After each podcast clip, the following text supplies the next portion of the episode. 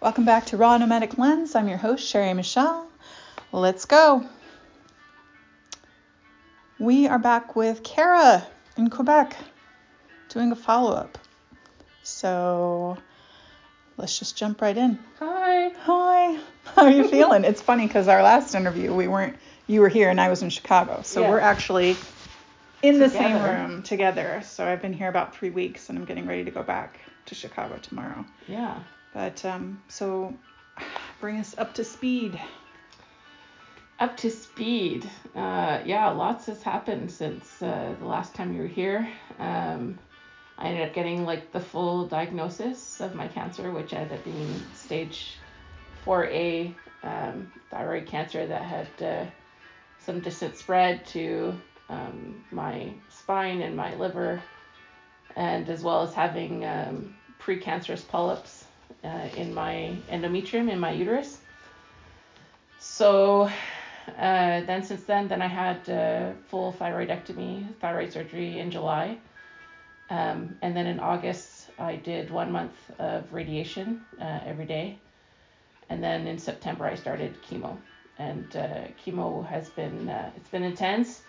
It's uh, two times a week for two weeks and then one week off.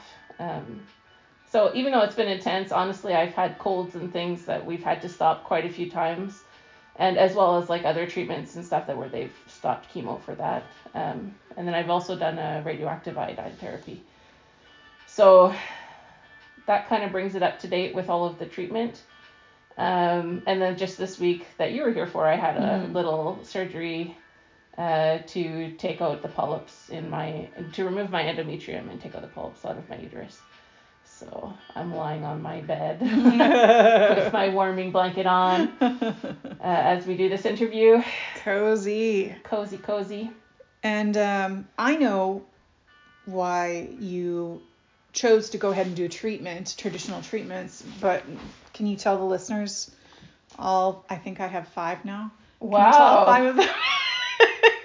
Amazing. When we we did our first interview, we were like, if there's one other person out there listening, and now there are five of you, five of us, because I'm one of your listeners. Oh, okay. Yeah. so like me and like the four others, it's amazing. Look at us go. Look at us go. Um, yeah, so originally when uh, they first told me I had thyroid cancer, they didn't really know very much, and my um, my like the specialist had originally told me, oh, you know, it looks pretty local, stage one, you know, it's not serious. So at that point, I was totally against treatment. I'm like, I'm just gonna do raw, you know. Yeah. If we need to do a surgery, that's fine, but like I'll do raw and it'll be fine. And then as, you know, every scan, every biopsy, you know, it got more and more serious as the months went by. And I just felt it would be, it would have been irresponsible of me not to go through um, traditional treatment. Um, I think if I didn't have a daughter, I'm a single mother. Um, and I'm a really, I'm a real true single mother in the sense that like there's no, you know, every other weekend, like I have my daughter full time. Um, though I do have help, her father's mother is in my neighborhood and she helps quite a bit. But um, I just, I didn't think that I had time right. to do it with raw. And I just thought it was such a risk. Whereas it was still a risk with traditional treatment too. Like they don't know. They don't know what they're doing. It's, you know, they practice medicine. They practice because they're not masters, you know. They just they just try. It's trial and error error with them too. Like I can't even tell you the amount of different chemo cocktails they've had me on. Wow. Like let's try this one. Oh, really not that one. Let's try another one. Oh no, that one's not good either. Let's try another one. Like they've switched up so often Hmm. because they're just doing trial and error, trying to figure out what's gonna help. And uh, But but yes, yes, there's a big but.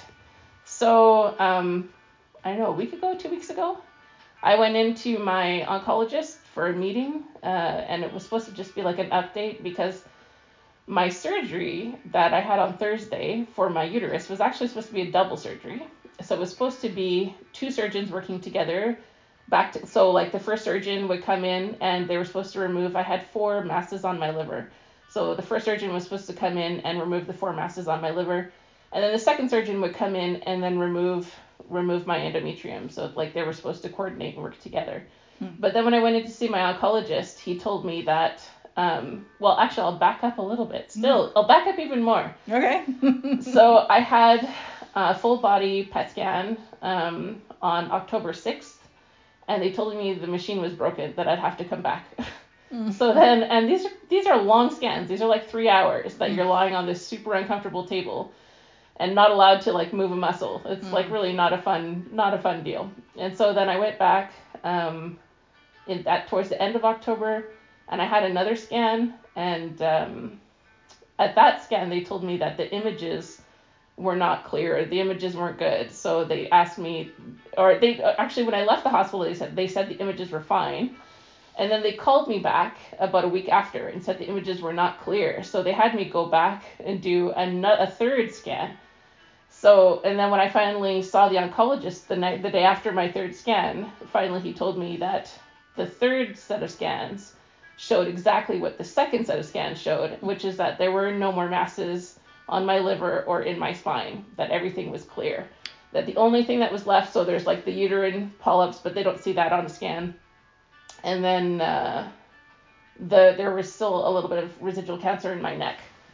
So I still have some chemo. They're talking about they want me to do two more rounds of chemo, so eight more treatments, um, because there's like a risk that there could still be cancer cells that we don't see in some lymph node far off somewhere that they're not checking. So they want me to do eight more chemo treatments, um, and possibly some radiation, but that hasn't been confirmed, and possibly another radioactive iodine treatment because it was so effective the last time. So we shall see. Sorry. Ooh. Because I've had all of this treatment, I have really dry mouth and I sound like a 60 year old smoker. Hardly. I feel like I do. I feel like anytime like kids are gonna come up to me at school and I'm gonna be like, Don't smoke. This is what's gonna happen if you smoke cigarettes or pot. Don't smoke, children. I just need to take a drink. Yeah, that was definitely uh, a cause to celebrate. That was super cool. And it's really wild that your last day of chemo was going to be one year Uh, December 30th. from So, your diagnosis. Yeah, they had. Um, so they told me when I went in, or they, my oncologist told me when I went in that he's uh, he only wanted me to do two two um, rounds of chemo, and then that would end on December 30th, which was just amazing because that was the day that they told me it's thyroid cancer. When they still didn't know anything, they just knew this is cancer. hmm Um, yeah, when I and then I still had to do biopsies and stuff after that point. But yeah, one year to the day where this whole stress, this whole hell started. hmm But uh, finally, I have a cold. I Mm, still have a cold, so my chemo is actually going to end in January, Yeah. probably. So Way better than March. way better than March. Yeah, well, originally, originally it was just March and then we'll see. Like it was Mm. never okay. This is going to end March 10th. It, it like March 10th was the last scheduled Mm. chemo session, but there was never a then you'll be in remission. It was you're going to do chemo until March 10th and then we'll see where you're at Okay. because they just I mean with it being in my liver and in my spine, they just didn't know, you Mhm. know, they didn't know. And even it was like a surprise when they saw it there because Mhm. they were not expecting that at all. Okay. I mean, they did see it in my neck, in the lymph nodes in my neck, so I don't have any. They removed my thyroid and all of the lymph nodes in my neck, um, but it went straight down my chest as well, and Mm. they were expecting to have to remove all of that, and that's all gone as well. Wow. So yeah, it's amazing. It doesn't feel real yet because I'm like still unwell. Yeah. So like he told me that, and then I had chemo the next day. So like I was still super sick. So it's just like, yay, I'm healed, and then I'm sick. I get it. Yeah. So it's still yeah, it doesn't quite feel real yet. And I tell people, and there's always like an awkward pause. They're like, what? really? really? Yeah. And I I mean, I don't feel like I've done anything special to deserve healing or to instigate healing. It just Well, let's talk about that though. Like you said several days before that happened, I knew yeah, You I knew already you were healed. I, I did, yeah. and you've had a lot of people praying for you. Yes. And we've discussed like the power of prayer. Um, a number of times, and uh, so I yeah, so uh, I would say more than a month ago, like it was before I had my radioactive iodine therapy. That was like mid October. Um, before I went in for that, I already knew, like I just felt that God had sent healing, and then one day I was just gonna wake up and walk in it. I mm-hmm. felt that, mm-hmm. but like you know, I'm a really religious person, mm-hmm. so I mean, feeling that it's that's not something I can share with my oncologist, you know. right. my oncologist who still does not believe i mean in divine healing. And i said at, at our meeting i said this is a divine healing. And he said well it could be just the perfect combination the perfect chemo cocktail at the right time with the radioactive iodine therapy. Everything all together just worked it, like exactly as we wanted it to. And then for me no this is divine healing i don't i mean because the masses don't just go away. What does chemo do? It chips away at it little by mm-hmm. little, right? It makes it smaller. It doesn't go from, you know, a scan in August to having four masses to a scan in October. Suddenly they're gone. You know, like you would see them smaller or something. They don't just like disappear into the body. You know. Valid point. Yeah. So I really feel like this is a divine divine intervention. But certainly nothing nothing I've I've done. I mean I've well, I've done my best. yeah. And what have you been eating? You haven't been eating cheeseburgers. You've No, been... I have definitely not been eating cheeseburgers. Though I think I've eaten more meat in the last four months than I have in the last 10 years. Oh, really? Yeah, because so because there were four masses on my liver, uh, they put me on a very specific diet for my liver um, to protect my liver. So they didn't want my liver working hard. So they wanted to be me to basically have as close to zero carbs as possible, and lo- not fat free but low fat. Mm-hmm. So, which I mean, once you do that, so you can't eat any fruit whatsoever, zero fruit, Which zero fruit. Oh, I know. you. Yeah. So Yeah. basically, since I've had that news, I've been like gorging on fruit. It's been lovely. what, what do you say? My liver's good. Fruit it is. But uh, yeah, so uh, no fruit whatsoever. I could eat unlimited raw vegetables, but like there's only so many calories you can get from that. And Yeah. then they didn't want me eating any nuts or seeds. Um, And well, okay, so there's also the the fact that stuff's not being digested all that oh well. Oh yeah, so that was another thing is that I pointy discovered. vegetables aren't comfortable. No, no. I basically everything I ate came out in diarrhea. It was, I mean, even cooked food. Like I Mhm. had a really hard time digesting through. I mean, most of chemo so far, it's been really bad actually. Um, yeah, and so I was limited to very few things. Like even I made this like really nice vegetable soup. I made it from all like garden fresh vegetables Mm. in September, and I and I canned like 20 liters of it or something like that. And for days that I couldn't eat, for days I couldn't didn't feel like I could prepare food, Mm-hmm. and um, yeah, so I I did all that, but like I couldn't even digest that. Like that was just such a simple, basic Right. food, but like I just the vegetables were too large.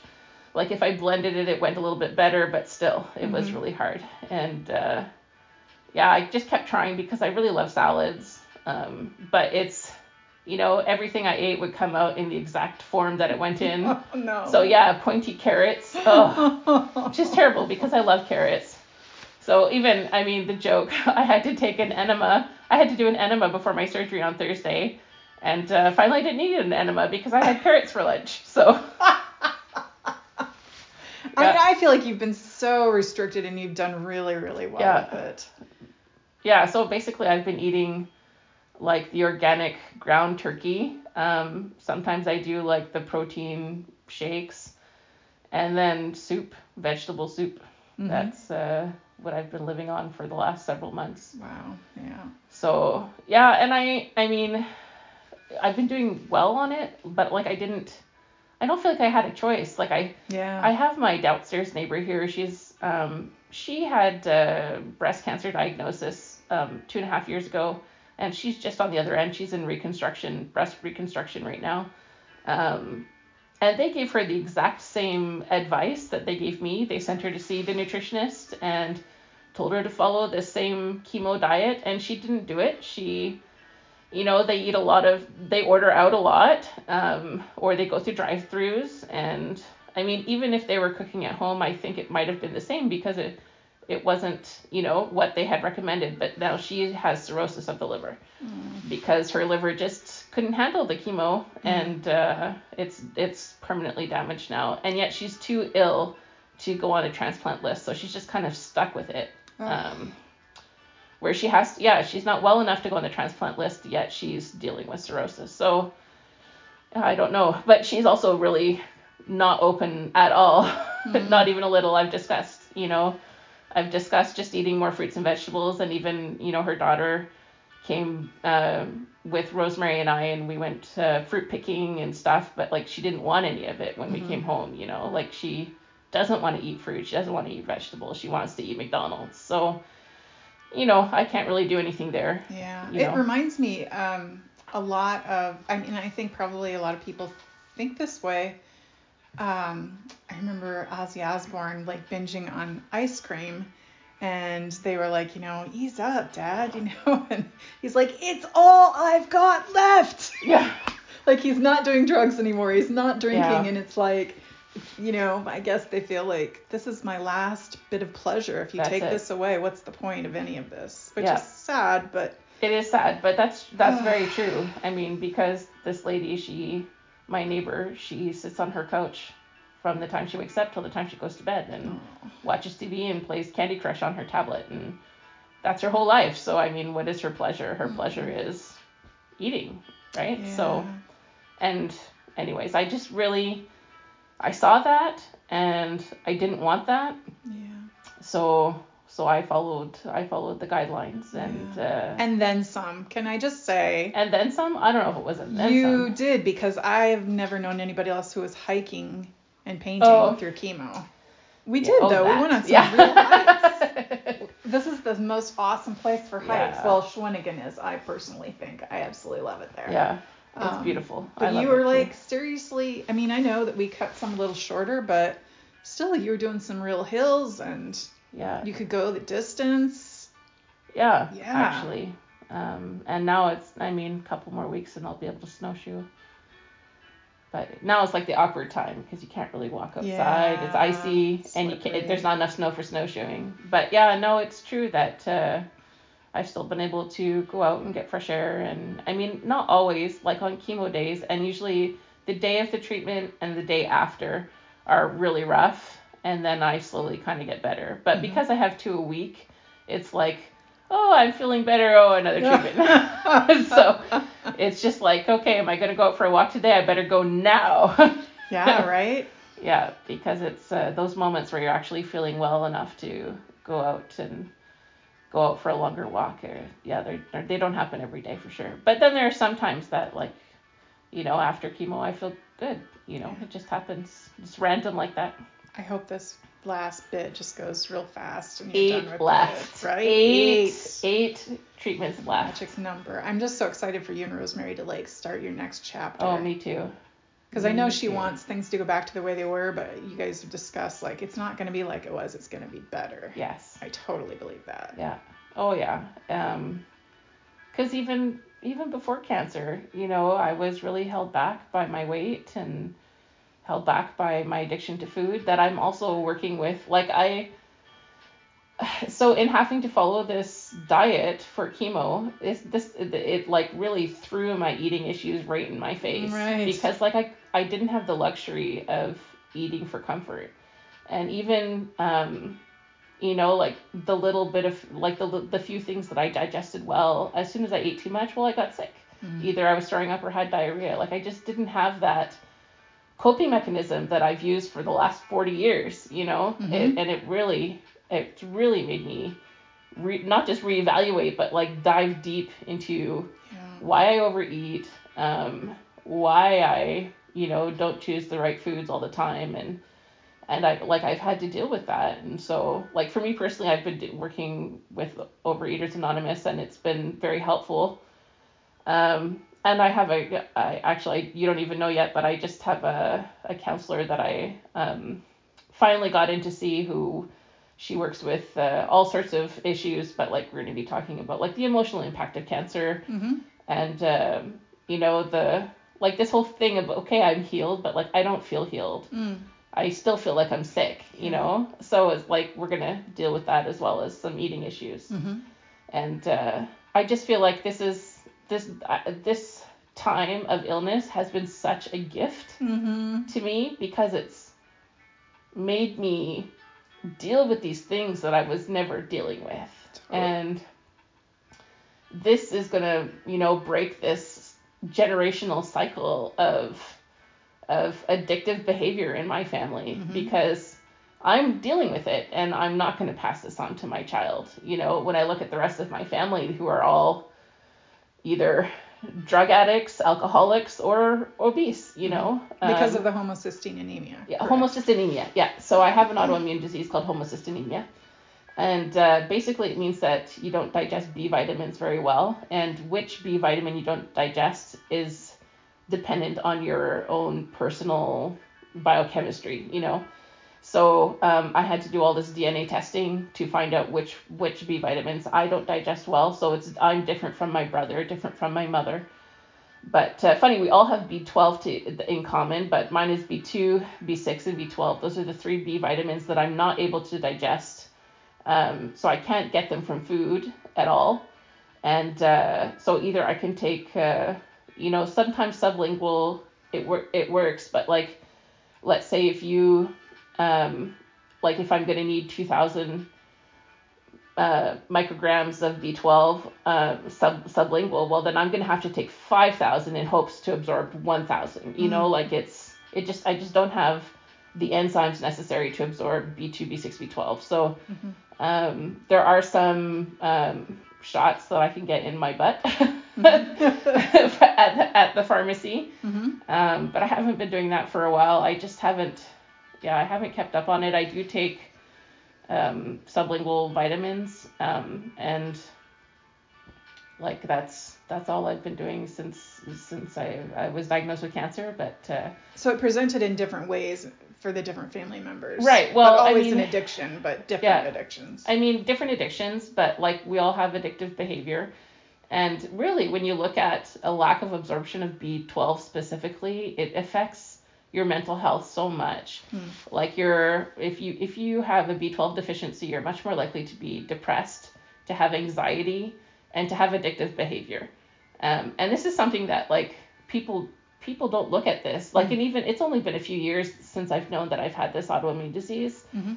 and uh, it was not diagnosed by traditional a traditional doctor. It was diagnosed by a naturopath in Australia, who happens to be like the naturopath that that has been working with homocystinemia. Okay. And my it was my brother. My brother had a heart attack when he was 35. I think so. My my mom has had like four heart attacks. Um, Huh. Yeah, and she's still ticking. but uh, and also, you know, lack of B vitamins can also cause uh, heart problems. Oh, so wow. she had, my mom has had four heart attacks. My brother had a heart attack at 35. And he was, I mean, so he's a musician, which means that he's often paid in booze. so he drinks heavily, um, two nights a week ish.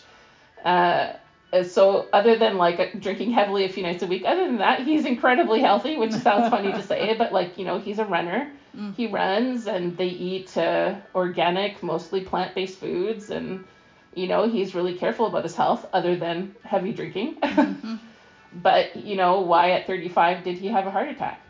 So it was him. He really dove deep into it, and then came across a whole bunch of information, and with his blood test, finally uh, sought out this particular naturopath. Which, sure enough, after some some uh, blood tests, um, they found out that he did have that, and that it was a genetic trait. So then we all got tested in our family, and sure enough, my mom has it. I have it. And one of my cousins also did the test and he has it. And I would assume that, you know, looking at our family line, so my mother's father's family, they all died of alcohol related Mm. diseases. Yeah. Um, and my my grandfather as well had uh, a problem with alcohol. You know, my aunt has a problem with alcohol. My other cousin is addicted to crystal meth. Another cousin is an alcoholic. My mom has had alcohol. My brother has, you know, had lots of drug addiction with alcohol.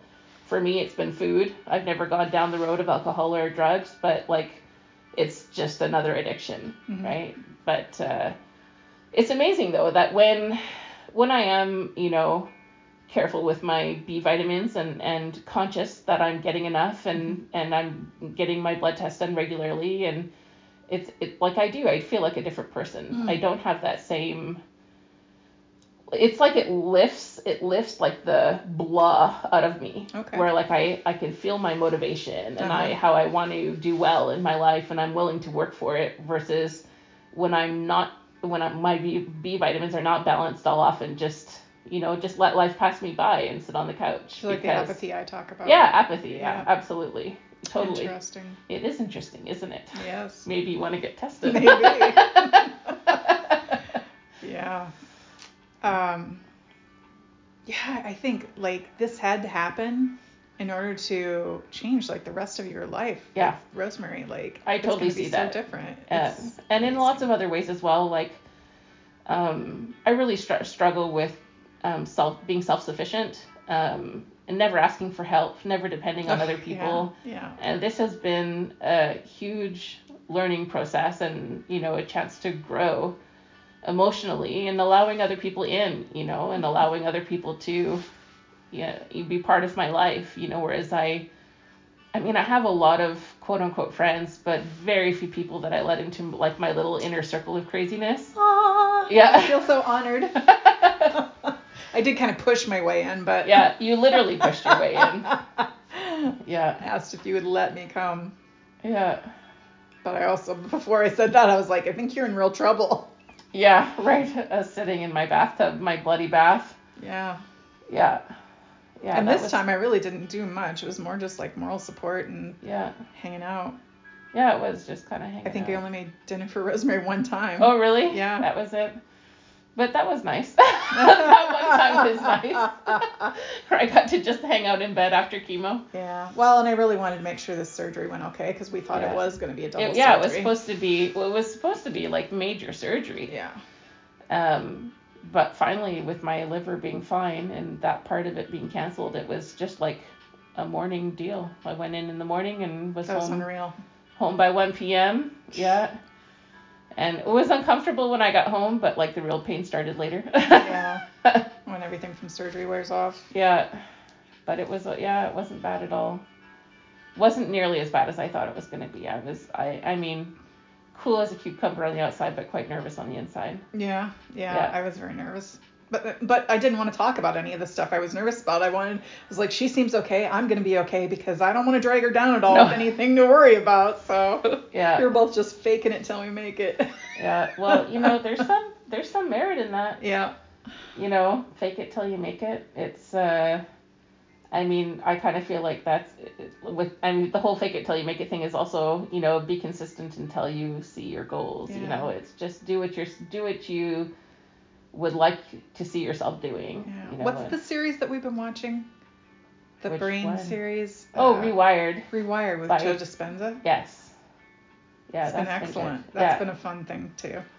yeah. So I mean, like I, I mean, I have adopted a lot of the things that I've learned from that series. Like I meditate. Mhm. Um, well, I pray and meditate, and I do deep breathing, and especially like even for my surgery, they finally I ended up having an epidural.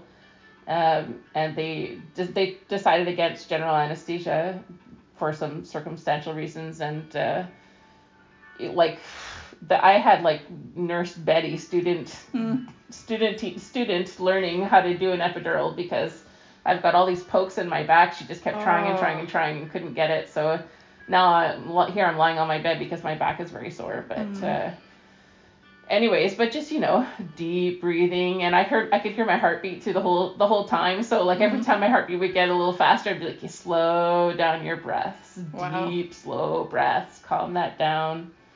So yeah, no, a lot, and it's helped me a lot. Like even through chemo, you know, and you get like you, this huge wave of nausea overcomes you. Ugh. Just slow, deep breaths, and it'll go away. You know, it's but these are things that like I never would have thought of cardiac coherence on my own. You know, these are all things that we got from that series. Yeah. you were so strong before all of this. Like now it's like supercharged. You are. but I, yeah, I think I think I had a lot of uh, gumption but uh, like I feel like I have so many more tools in my Mm. toolbox now that Nice. are going to help me as a as a parent, as a teacher, you know, in my own my own path for my own health and and uh, goals in life.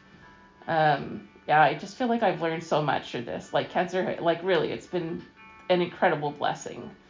Thanks, um, cancer. Thanks, cancer. No, but on, like no sarcasm. right. This has been an amazing journey. Um, I mean, I can't say that I've I've I can't say I've enjoyed any of it. Right. this has not been a pleasant experience, but well, like even enjoy.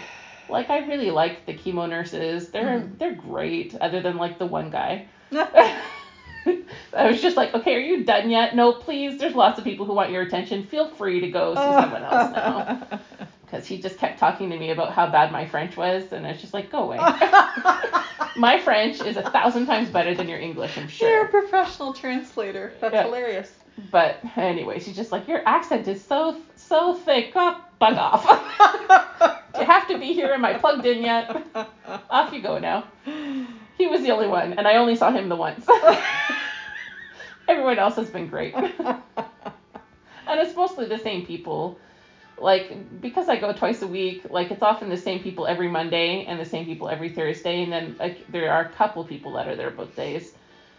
Um, but you know you get to know people and you know you get to know Joe and his granddaughter's boyfriend that Oh, he doesn't yeah. like and all this stuff. You know it's it's it's like you create a new little family for yourself going Mhm. through this and I mean even showing up in nuclear medicine I just I just showed up one day and um, it was for my third scan. And I just walked up.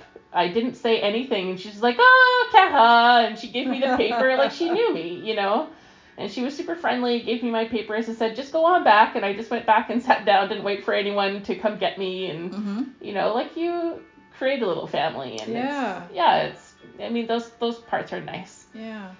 Yeah. Well, and you have kind of an OA family family. Yeah, too. oh, yeah. You found some nice groups Yeah, there. I, absolutely. I have uh, yeah one particular group that I really love where I have my sponsor in that group as, as well, and uh, yeah the OA group, um, and even honestly even a lot of the acquaintances that I've had like a lot of the lady older ladies in my church that you know I smile and say hi to you twice a week but you know I don't really I never got to know them like I I feel like this has allowed me to let my guard down and Oh, you know, get to know these people Yeah. and forced you to slow down. yeah, it forced me to slow down and um, not just slow down, but take the take the time to be with people Hmm. and uh, and enjoy their presence and not just think when can I go home and be alone. Yeah. You know, it's uh, it's been really nice. And also sharing this news of my healing too, Mm. like that has been incredible as well because like it doesn't feel real for me yet, but like everybody else is dancing and like jumping for joy. So like that's really encouraging and like wonderful. Just like okay, it's gonna be real for me soon. And yet, from the, what little I've seen of people's reactions, um, not surprised because they're like, we've been praying like Yeah. crazy for you. that was really funny. The one lady in my church, yeah. Uh, so I, when I called her to tell her that I had been healed, which is funny, so I sent a text message to like a group chat, and her husband's part of the group chat, but the husband didn't tell the wife. It was funny. anyway, so I called called her and um, I told her that I had that there was no more cancer in like basically below my neck. There's no more cancer, and she was just her first reaction was like, uh, "That's about time." yes. About time. Do you know how many people are praying for you? That took a long time. Yeah. like they just knew it. they just knew. Yeah. Yeah. That's awesome. And me too. Like there was that like at one point, like, you know, I I knew at one point that it was coming. I just didn't know when, how, hmm how it was going to manifest and I'm a little bit surprised that I wasn't like totally healed like I was like healed from a major part but yet there's still cancer in my neck and I still had the polyps in my uterus and Why do you think that is? Like if you take a step back, um hmm, good like what question. is the purpose? I mean, obviously, I mean if we're talking about God here, you know, and this Yeah. was all by design, what do you think is the purpose in having you not just ding, you're healed, you know? that I can't just run away that I still have to Oh. go through this and I still have to face everything that I've been working on because if I were instantly healed would I still be working on everything? Maybe not. Right. Maybe not. So, yeah, the fact that it's it's you know there's still part of this left, and even once treatment's done, well then there's like that three months of anxious waiting for your next PET scan to see okay are am I really truly healed? Mhm. You know, a- am I really in remission? So, um, For those people too that might be like, you know, yeah, whatever, spontaneous healing. We don't we don't know. Tell them about your knee because this is not the first time that you've experienced this. this is not just a second. I just need some more Sure. water. um, yeah. So I don't know how, uh, how many years ago, but like I uh, maybe ten years ago or so, or actually Rosemary would have been four, so six years ago. Uh, I was living in when I was living in Montreal. Uh, I was walking towards the subway one day, and I was like almost jogging, like I was walking really quickly, and I just moved in a funny way, and I ended up tearing a ligament in my knee, and like I was like I went from almost jogging towards the metro to like by the time I got to the metro I couldn't even get down the stairs. I couldn't walk down the steps to the metro. Wow. I was in so much pain. So I turned around and went home and because of like I couldn't take a bus, like I had to walk. It was only like 3 blocks, but Mhm. like by the time I got home I was in so much pain and my knee had just like doubled in size Oh. and like I didn't know what I had done. Um, I did go to emergency that night, and uh, they did do a scan of my knee and told me I had torn a ligament, and that I would need told me I would need surgery. But like you know, we have free healthcare in Canada, but sometimes the healthcare system does not. It doesn't work quickly. So, I mean, lucky for me with my cancer, everything's going very quickly, but with my knee, it was very slow. And so, like, I think they told me it might have been like a year wait list. I can't remember Wow. but so I had so I started on crutches and um yeah, I was in so much pain like I couldn't even like just like lying down in my bed to roll over in bed was just like excruciating. Oh. It was so painful to get up, like to use the toilet, to like just basic things uh, was very painful. And because of like the job I was doing in Montreal at that time, I was teaching English, but I was um, working like I would have to take the subway uh, or the metro, and I would go from office building to office building in like downtown area, and um, it was just like a ton of walking, and I couldn't do any of it. So I, I mean, thankfully most of my clients were willing to have virtual classes, but like it, it just became difficult to even work. Like it was really bad. And then uh, one night I was watching. You were in crutches for six months. yeah, I was on crutches for like six months, and I had gone. To, I really believe in the power of osteopath. hmm So I see an osteopath all the time, uh, or not all the time, but I've seen an osteopath regularly throughout my whole cancer journey as well, and it's really helped with pain and and other things. And uh, I had seen an osteopath like four or five times for my knee, and it definitely it helped. It was better. The swelling was a lot better, but I still couldn't put any pressure on it. It was so painful. And so, um, anyways, uh, yeah, after being on crutches for like six months, I was at a friend's house in the living room.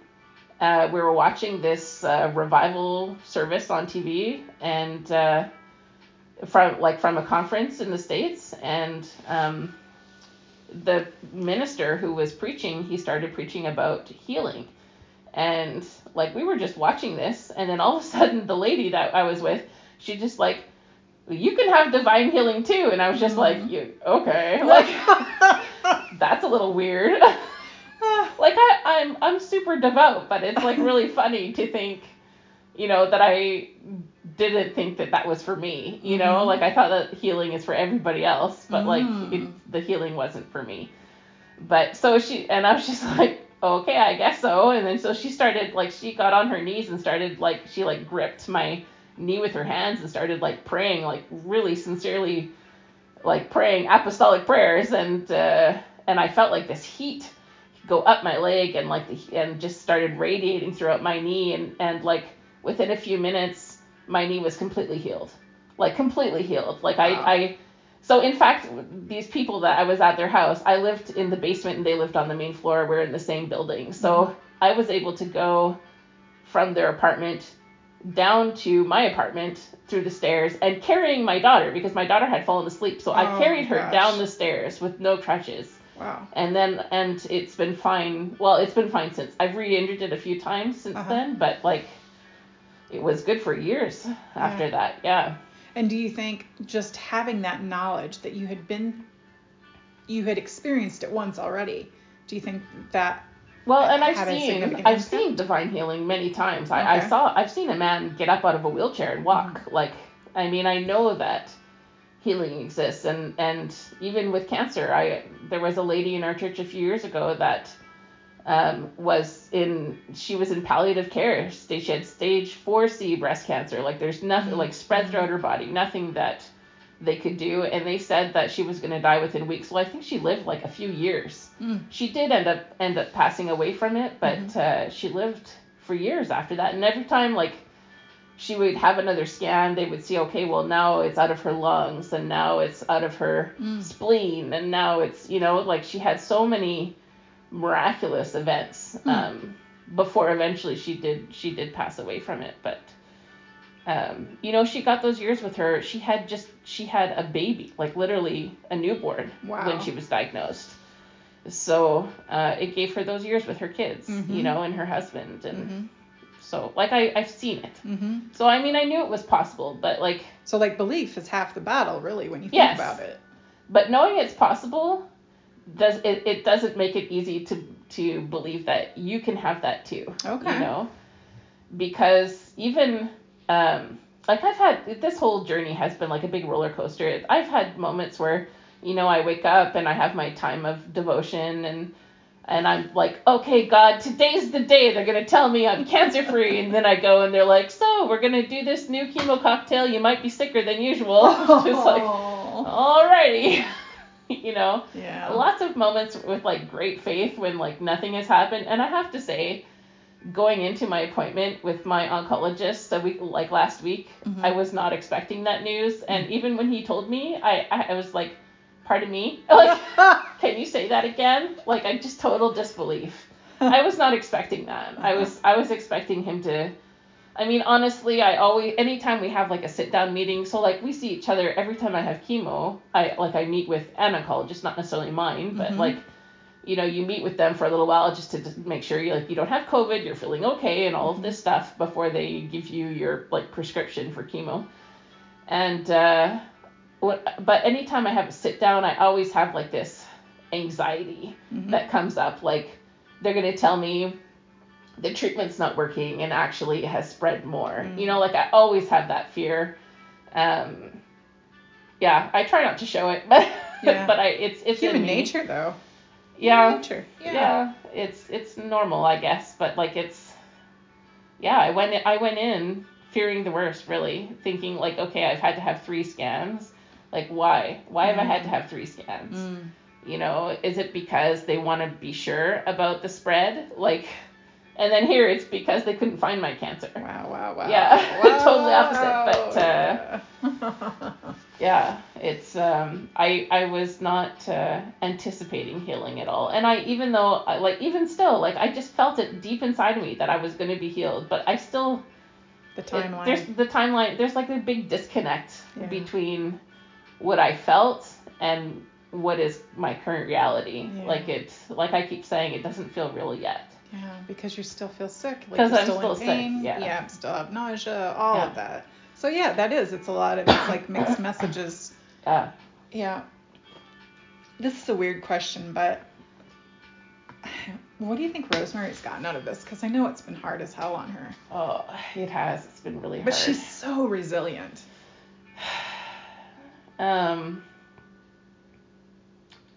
what has she gotten from this? Or Hmm. maybe your relationship. I mean, definitely. Uh, I think before this, I protected her a lot more Mhm. um, from the reality, uh, and you know, our relation, our bond has gotten so much stronger uh, because I've been incredibly candid with her. Mm-hmm. Uh, even you know, at times when I have been very afraid, you Mhm. know, I've shared that with her. Hmm. and uh, yeah, everything basically. I mean, she doesn't know. she doesn't know all the details, but uh, you know, she's seen me cry out of anxiety. Mm-hmm. Um, yeah, she's seen me. I mean, she's the only one that's that sat in the bathroom as I'm throwing up. you know, she's yeah. the only one. You know, and or yeah, saw saw me lose my hair. Yeah. You know, that was that was traumatic. Yeah. Um, What about the cancer wall? oh my Your gallery. I thought my art gallery. a really heartbreaking but beautiful Yeah, discussion so you had. I uh, to try and keep my mind busy. Uh, I've been listening to lots of podcasts, and uh, I've been doing paint by number while I listen to podcasts. So I have uh, I've completed uh, six paint by number now, and they're they're not little. They're Yeah. quite big. So They're gorgeous. oh, thank you. Um, yeah, I uh, it's kind of funny because I didn't intend to create myself an art gallery, and we live in a condo that's you know it's compact. So where do you put that? So I started that in the bathroom. I hung well when I started. I had like three empty walls in the bathroom above my above my bathtub. So I thought, mm, yeah, I'm gonna hang. I'm gonna hang this one here. I did this one painting. I'll hang it here. Oh, I'll do another one. So it's been perfect though. yeah. So then and I've had to move them around to fit them. Yeah. and now I, I I'm on uh, I'm on my seventh uh, paint by number now. and I have one left uh, because I actually I went to I went to a craft store, an art store, and they had a bunch of the ones that I like because I I, I don't like the little kid ones. I kind of like the more adult ones, and uh, they had them a whole bunch on clearance for seven dollars each, and they're normally twenty dollars. So I bought one of every kind that they had. I wasn't picky because I don't care what I'm painting. I just want to keep my hands busy and my mind busy. yeah. So yeah, so I bought a whole bunch of them and yeah, I've been doing them. I, and I'm I'm a little bit sad that it's coming to an end Mhm. because I've grown to really love my paint by number time. you know, and even with even if I'm sick, you know, I come home from chemo, lie down for a while. If I wake, I mean, I have the choice. I can lie in bed and stare at the white wall, Mhm. or I can get up and do a paint by number. You it's know, very meditative, I'm sure. Oh yeah, very, very much so. It's very calming, and sometimes I just listen to encouraging music as well. Like I don't necessarily listen to a podcast, but you know, I have something in my ear, and yeah, it it take it. I feel like it's a better use of my time than just watching Totally. dumb TV shows, you know. And I mean, a lot of people have told me do that. You know, go watch a funny movie, but like, it's hard to focus on a movie, you know, Mm. because like I I start watching and my mind wanders and Uh-huh. it's not really taking my mind off things. And then I sit down and watch something and I want to eat a snack. Ah. and I can eat a snack. Yeah. so paint by number was like the great solution to that. So yeah, I don't know. I don't know what I'll do after paint by number. But we were calling it. It was a joke, like Yeah, we were calling wall. it. It was my cancer well. That's what I did during cancer. But my daughter was very upset by that because she she said she's gonna look at that well and remember all the sadness Mm. because it has. I mean, she's used to us always being on the go. Yeah. You know, her reality was like we're awake. It's a Saturday. Let's go do something. Mhm. You know, let's go feed the birds. Let's go. You know, let's go visit this person in Montreal. You know, and we're gone for the day and we were always busy doing stuff and like we haven't done anything and even there are many times where she comes home and I can't get out of bed, you know, and it's really hard for her to see. Yeah, Yeah. really hard for her to go through. She's she's suffered a lot and even so much so like I'm a teacher and so like education is very important to me, but I've handed off the responsibility of doing homework with Rosemary because I I don't have the concentration. I feel like my brain is like a soggy something mushy. See, I feel like you're still super sharp. Oh yeah, I feel like I'm like it feels very much like pregnancy brain. Oh, okay. Yeah. Like just foggy, not really understanding what's going on sometimes, feeling like looking at things and like it takes so long to have like the logical thought reaction, you know? Like it's hmm Yep. I can, I can see the link. Uh, The two times I beat you at Scrabble, Prego Brain and Chemo Brain. That's it. yeah. Oh, I don't know. I I don't know if I'll ever get back to Scrabble. I just feel like yeah, I don't know.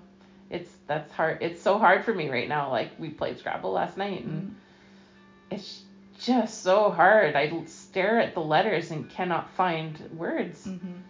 and it's ridiculous because Mhm. like my whole life is words. I Yeah, translate yeah. and I'm a teacher. And you're still doing some translating. I am still doing some translating, but um That's what I feel like you sell yourself short. You're painting and hiking and still translating all while on chemo. It blows me away. Well, I'm doing all of that, but like in very small amounts. so Yeah, so, I like. I I only my tra- I used to translate, you know, a book a month, Uh-huh. and I'm down to three magazine articles every second month. Mm-hmm. So like I'm really not doing very much, and I'm just I'm just at the very like I'm not doing anything, any paid translations because I like I really don't feel like the quality is good enough. Like Mhm. I I wouldn't be comfortable accepting payment for a translation when I know that I'm sure I've made a million mistakes because my brain is foggy and Mm-hmm. I'm not thinking clearly. And whereas now I the these magazine articles that I translate, like I have a I have a good editor, so I I'm a bilingual editor, so I'm not too worried about it. And it's a it's a volunteer thing, so um, I'm I'm still okay with that. And even though when I read like the published article, sometimes I can see okay they've totally reworked that paragraph. Like Mhm. it takes a little bit of humility to accept that that okay I sucked there. But it's okay. Yeah. Yeah. So I like, yes, I am translating, but like so minimally compared to what I was doing before. Mhm. And Do you find you're less of a perfectionist now? um, Cutting yourself some slack? Am I less of a perfectionist? Depends on what. Okay. It depends on what. Yeah. There's definitely I've let a lot of things I've let a lot of things go. Um, uh, you know, vivre and la- vivre et laisser vivre. Like I don't know if that's if that's a common expression in English. Don't know no. it. So it's like, oh yeah, it is Live and let live and live. let live and let live. Live yeah. and let live. Okay. you see, my brain does not work. I'm like that must be an English expression. and my high school French comes back now and again. Brief shining moments. yeah, but live and let live. So whereas like I think, I I've been a lot more controlling in the past.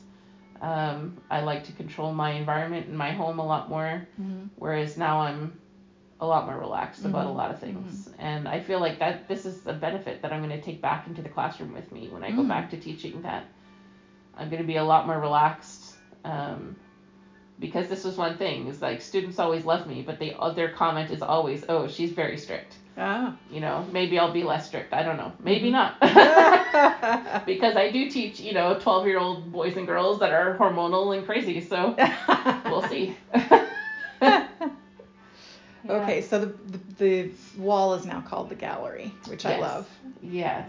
And it's very nice to look at when you're in the bathroom. Yeah. Sit there taking your time, staring at the dog.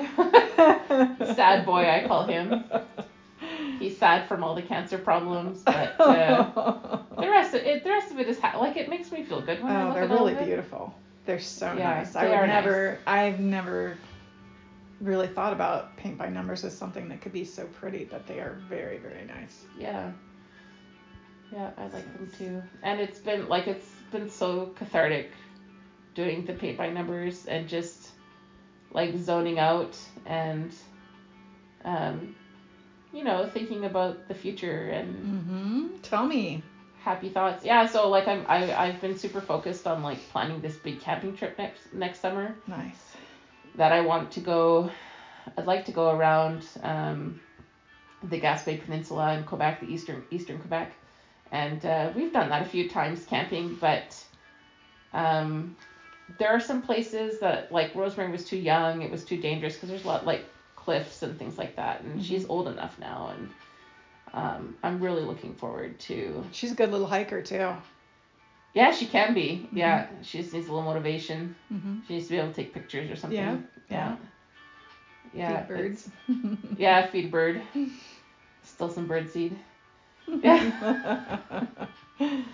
Yeah, no, she's good, and actually, that's really encouraging. I'm because for the longest time she hated walking, so I was always Oh. just like, oh no, she's never gonna want to go on these long trekking trips trips with me, because like this is my dream. I definitely want to go back and redo the Grand Canyon with her. Oh, nice. You know, like that's a huge dream of mine, but like we're gonna have to have some COVID changes between now and then. But uh, you You've know, done really well there. i have to say too. Like for all the times you go to the hospital, I mean, it's just all those appointments and everything. You have never caught COVID. no, no, I have never caught COVID, just a cold that I got from Rosemary.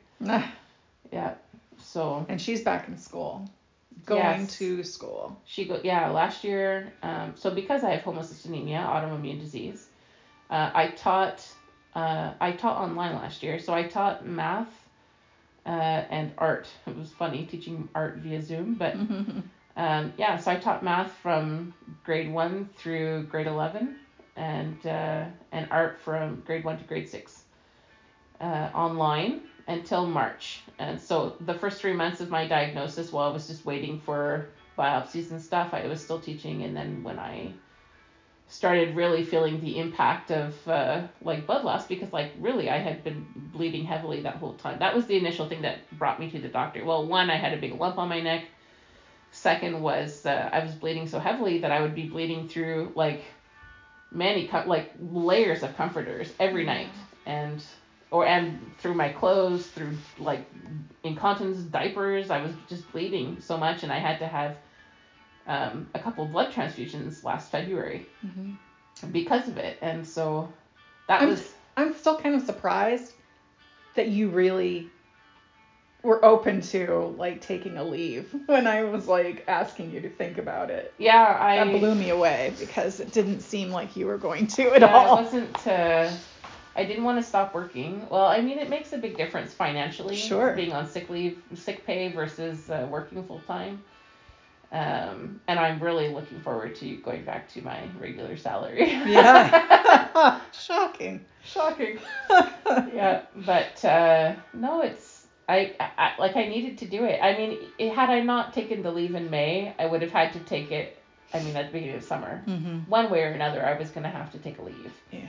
um, because you can't go through treatment and still work. No. Like there's just it's literally impossible. Just time wise, it's literally impossible. So uh, let alone energy. Oh my goodness. Like Yeah. my energy has just kind of. Well, no, I was gonna I was going to say my energy has gone downhill since my surgery, but that's actually really not true. I would say the the lowest energy I had was in March when you came the first Mm. time, and I couldn't get off the couch. yeah. It was uh, because I was just bleeding so much. I was just exhausted constantly Yeah. and uh, anemic. And yeah, I started uh, doing raw with you, and I've, I've been doing pretty good since. Even though I'm not, I'm not really eating very much raw food right now because I a I can't digest it or it's not on my, not on the chemo plan. However, since I've had the news of my liver, I've really been going gung ho on the fruit Mm-hmm. the vegetables don't seem to agree with me yet. Yeah, yeah. but we'll get there. You know, though, I mean, this is real life. This is, you know, so many times we want things to be like. I'm not a big fan of Disney endings because they're not realistic. Yeah. But, you know, you had some really difficult choices to make and you Mhm. made them. And I think it went the way it was supposed to go. And were you like, you know, healing yourself, being 100%? No, it's just not going to be like that for a Mhm. lot of people. Yeah. And it, I think so much of it has to do with the timeline, how much it's progressed at the time, Right. and just the tools available, and also your personal family situation and your work situation. There's just so many factors hmm that I don't think it's realistic to uh, every time be like, oh, I'm just going to do this myself. No. no And I- look at what you got out of Yes. relying on other people. I think you got so much out of that. uh, oh yeah, absolutely. And we've done things very differently this time. So, like the first time, you know, we drove the first time I came up, you know, like I, I helped you. The second time I came up, you helped me, and I was studying so hard. And Yeah. and this time I was also studying hard. Um, and we were in different places. So Yeah. instead of being like, you needed space for Yes. sure, and and it worked well for me too. So I didn't actually stay with you, but. I think Mhm. just getting together for moral support and laughs and talking things out and Yeah. has been just as important as the food was the first time I came up. Yeah, I agree. Isn't that I funny? agree. Yeah. Who would have guessed? It's true, yeah. And uh, yeah, I think uh, my like my energy has been pretty good, even though I've been through treatment, even going through treatment. So like I didn't need that physical support the way I did Right. when you first came um, up in March. Uh, And you really had your food down. Like you knew oh yeah, far I mean better I've than been I doing did it for months now, so what you needed. Yeah. yeah, and uh, I I have had a ton of help from ladies in my church and from my good friend uh, Danielle, uh, who's a cook. So we um, we got together and we made a whole bunch of different soups that I can have, and Mm-hmm. um, also prepared a bunch of stuff in the freezer. So I have like ten basic things that I know I can have, Mm-hmm. And that are gonna you know. 75% of the time agree with me Mm-hmm. so yeah, I didn't. Uh, I mean, this is it. As I'm just following, following what I had started then, and it's going well. Yeah, and you know we've so we've just gotten news of this new variant, so it's like we could be heading into a, another whole wave of COVID. But Oh I'm dear, glad- yeah, I'm glad that you are still like pretty focused on like the future and what you want to do. And I mean, I think these waves are going to be just like minor setbacks, and we just recalculate Yeah. our GPS and I really, you know, like I, I don't know what that, uh, what the new COVID strain is gonna mean for, like me going back to work Right. or anything like that. But I'm, I'm just focused. I'm visualizing me returning to work full time next August. mm-hmm. and uh, I already have like project ideas and you know I, I I am visualizing you know this big camping trip with Rosemary this summer Mhm, and doing lots of hiking and swimming and um, just enjoying I love being outdoors. Yeah. so just enjoying being outdoors with with her. She likes it too and minus the bugs. Which is hard because we live in Canada so a lot of bugs. Um, but yeah, no, I, I'm not gonna think about it. I'm not gonna focus on it. I'm just gonna do what I need to do for now, and yeah. you know, hope my immune system will get better, and uh, that I'll be able to go back to school. Because I really, even though I, you know, I taught online, that was that was nice because I got to teach a lot of kids one on one. Mm-hmm. Because there weren't very many kids who were staying home in in Canada, anyways. Like it, it uh, people needed uh, like a medical exemption to be able to do online schooling in Quebec anyways. Every every province did their own thing. Mm-hmm. uh, so there were very few kids actually doing online learning last year. Most kids went back to school but my daughter was home online and I was teaching online. And uh, that also was another blessing because I was able to I was my daughter's math teacher and I was able to help her catch up. She had such a delay uh, in her learning because you know she's been going through this whole ADHD diagnosis process, and I think she just missed. There's like these just these gaps of learning where she was daydreaming and Mhm. missed all these concepts that were Sure. taught, and then it. But she's brilliant, so it just took took some time one on one when she was focused to say, okay, this is what this means, and all of a sudden she's back up to level, you know. So Mhm. it was another blessing. But um, I did enjoy teaching online because I got to do a lot of one on one Mm-hmm. But I miss the group dynamic of having, you know, like 30 kids and being able to like do these huge projects with Yeah. them and, you know, and and celebrating successes as a group Mm. and like I'm it's sure the energy is very different. the energy is very different and I as much as like tweens drive me nuts, um I, ju- I really love teaching that level because they're old enough to be independent, but they're young enough to get really excited about projects. Mm. So um, I miss it. I miss being in the classroom. I miss the chaos. You know, I can't wait to get back. So I'm I'm projecting that I'll be back at work in August. Excellent. Yeah. So, what about you, Miss Sherry? What's on your horizon? Oh boy. So I I think it's safe to say I am in the midst of seasonal affective disorder. Um, we had a lot of fun hiking. We had some really beautiful days Mm-hmm. for quite a bit of the time I was up here. Yes. Um, but I'm going through the same stuff I go through in Chicago every winter. I Mhm. have to do like a, a reboot. Um, it started with, like if I if I trace it back, Um, I was doing fine on raw, you know, once I got here and got on raw again, and it was going well, and I wanted to eat less and less. And we had daylight savings time. Mhm. I feel like that probably factored in some. And then I just wanted to fast. I just wanted to study and fast Well, and hang and out you with had you. some you had some Oh. symptoms. when I came up, yeah, when I got here, I had, uh, you know, bad UTI, like the worst I've ever had. So that straightened out pretty quickly, but I also had hives, Mm-hmm. um, which I had never had before. Those were pretty bad. Um, and it didn't go away quickly. I still have like some muscle weakness that's in tandem with that Mm-hmm. at night. So in the morning I feel fine, and by nighttime uh, have some muscle weakness. And uh, Are you still having that now? Yeah, Wow. yeah. So we know that's autoimmune related, and I'll get that checked out when I go back to Chicago. But um, I think you pretty much nailed it from the beginning. You were saying I think it's stress, and I was like, oh, I've had lots more stressful things than this. But learning day trading and swing trading as your primary income to replace, you know, selling books like I Mhm. was, uh, I did really put a lot of pressure on myself, and I went through the course pretty fast. And even then, you just you keep going through it because you want to make sure uh, you're doing it right, and uh, it's all going to be great. But it's just it it takes as long as it takes. You can't Right. really rush it. So I was studying a lot. And you haven't been able to do it from Canada, Yeah, so I'm just trading in a simulator. Um, which is another stress yeah, too, because you currently have no income. exactly. Yeah. Yeah. And um, what else did I have going on health wise?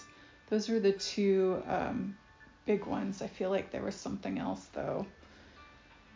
But um, yeah, so I definitely had some challenges. And then, yeah, I just didn't want to eat. I just wanted to fast. Like, I've never, I don't think, gone into a fast from being raw. And it is so much easier. I mean, they always do that at True North Mm. um, they'll have them. I don't know if it's necessarily raw. but They'll definitely have them go, you know, pretty strict vegan, SOS uh, before they fast, and it is a much much nicer transition.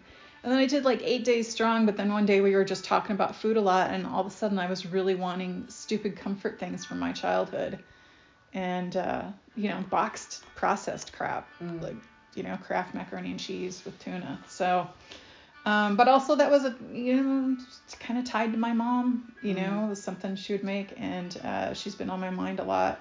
Sh even though she's estranged from the family, like we text once in a while, and the question is always in the air, like, am I gonna see her in Albuquerque, and you know, or am I not? And I feel like it's the right thing to do, even though it's gonna be probably pretty miserable and triggering. Um, she's not gonna live forever, so. Maybe that is not the right thing to do. I know we always we always debate this. that but I have to project myself in the future and be like, okay, say a lawyer calls me tomorrow and says, um, you know, your mother's passed away. hmm Will I regret not giving her um, uh, one more connection with her kids? My brother's not going to go down there. My sister's already died, and she did go down there, and it was a nightmare. Does she? She's made a lot of mistakes in her life. Does she deserve to not have one last connection with her kids before she leaves this planet? You know, it's pretty tough. I know it's not very pleasant, but so that whole thing is hanging in there, um, in the air, and uh, yeah, comfort food and seasonal affective disorder just go hand in hand for me big time, unfortunately. hmm And then once I'm into that, I just become very apathetic. So like, you know, if you ask me like, well, you know, it's come up, you know, what's the rest of your trip looking like? How's that uh, going? And it's like I still have the same trip in mind that I have, um, you know, but am I feeling super jazzed about it? Nope. You know, do I want to fly with a new variant of COVID? Nope. Um, but I know at least that that's that's the seasonal affective and that's the cooked Right. food talking. It's not me. hmm So am I gonna feel this way in Phoenix or on Route 66? No. I think Mhm. once I, you know, am Once in a better you- climate Yeah, I head to warmer, Yeah. sunnier places. and I'm more myself again, it'll I'll be all right and I'll be wanting to eat raw again and hmm I mean, right now it's just very unappealing. Even though, okay, I'm having soup tonight. I'm having my favorite tomato basil soup, and that'll be good. But it's just like, um, if I'm just at home, it's just me, you know, back at the apartment that I've been staying at, um, I just don't even want to bother. So the cycle is I don't eat anything all day. And then at night, that Yeah. voice comes that's like, feed me. And it's pretty determined to be fed whatever comfort I can get my hands on. So, yeah, it's just a vicious cycle, and I'm really, really, really tired of it. Hmm And part of me like feels like, part of me thinks like you don't belong in a cold climate. I've never gotten to spend a whole year in a warm, sunny climate. hmm Um, I've never gotten to spend a winter um, in one. San Francisco it was still cold, still wore a wool coat and with sweaters and stuff. So you don't, I don't count that. But then part of me says, like we talked about, wherever you go, there you are. hmm I still have to deal with my shit. Like Yeah. I still have to deal with, um, you know, as much as I've journaled, you know, you and I have journaled a Yeah. lot lately. Um, and God knows I have over the years. Um, I'm still not getting to to the root, I think, of of things because uh, I can still go back and eat meat. Right. I can still go back and eat processed crap like Kraft macaroni and cheese. Like the part of that, you know, uh, makes me so annoyed with myself because I can be such a purist um, and really want that for other people too. Uh, and then you know, it's, it's the hypocrisy hmm that oh here we go again. Are you really eating that? After all of this, out of all this, you know, progress you made, you're gonna eat that now? Yep. Well, it's progress and not perfection. Oh, it's definitely not, man. I tried to uh, find Joe Best. I know he's out there, um, but you can't reach him through Messenger anymore. We had chatted a couple times uh, in the last, I don't know, a couple years. Because he always jokes, you know, I've mentioned him before, like, I'm the biggest guy at the fruit festival. I'm going to run into him at a fruit festival and challenge him to that title, I think. when you're the fat girl at the fruit festival, you really stand out. I remember that from Raw Spirit yeah. in in uh, Sedona in 2008. Um, yeah, that was an experience. Not some good, some bad, but you definitely stand out. And I knew there were plenty of people there that weren't raw. Actually, ironically, the fat girl was. That's funny. I never Yeah. really thought that. you could tell by the people's demeanor. I mean, I know that sounds pretty airy fairy, but um, kind of mean, mean little groups, cliques, and stuff. Okay. It's like there's no way they're raw. Like you know, they're so aggressive or judgmental, or you know what I mean. You I just don't have know. a I think the judgmental, judgmental could be either way, but like definitely, you're right though. It's true that when you're energy wise, you don't have that in you. I don't think. Yeah. I mean, Well- not to the degree that you normally would. But uh, we've talked about that many times. Uh, how much easier life is to deal with when you're raw. Yeah. Like, you just don't get so emotional over things, and problems don't bother you as much. Like, you're so much more Yeah. even keeled than when you're eating processed food, especially. It's uh, the difference is remarkable for some people, and uh, yeah, I'm sure that you could see that in others as well. Yeah. Yeah. Yeah, so I mean, I I insist on being transparent in this podcast, but it's been so humbling Mm. to have to come back here again and again and say I screwed up again, I screwed up again. Um, because part of me thought like, oh, I'm out on the road, I'll be able to kind of like isolate a little more. I won't be tempted by all these social obligations, blah blah blah. Bullshit. Yeah. Wherever you go, there you are. It's me. That's right. Yeah. I'm the common denominator. Shocking. Yeah. So, and it's interesting to, you know, like with my relationship with Gabe back in Chicago, you know, um, I associate him very much with comfort and comfort food. Mhm. I mean, he's so much more than that to me, but, um, you know, I, you know, I think put more emphasis on that in the past than I should have because he's never once held a gun to my head and made me eat something that Yeah. I didn't want Really? to. Not once. Not once. Wow. it's all been me. It's my choices because he's definitely been supportive many, many, many times. Mm-hmm. He's surprised me with gourmet raw food. He's made raw food for me. So I really couldn't ask for a more supportive partner. Is he ever going to be raw? No, I really, really doubt it. But um, do, do you have to have that? You know, there are times when I've thought, how can you move in the same direction or at least grow together if one person's and one person's not?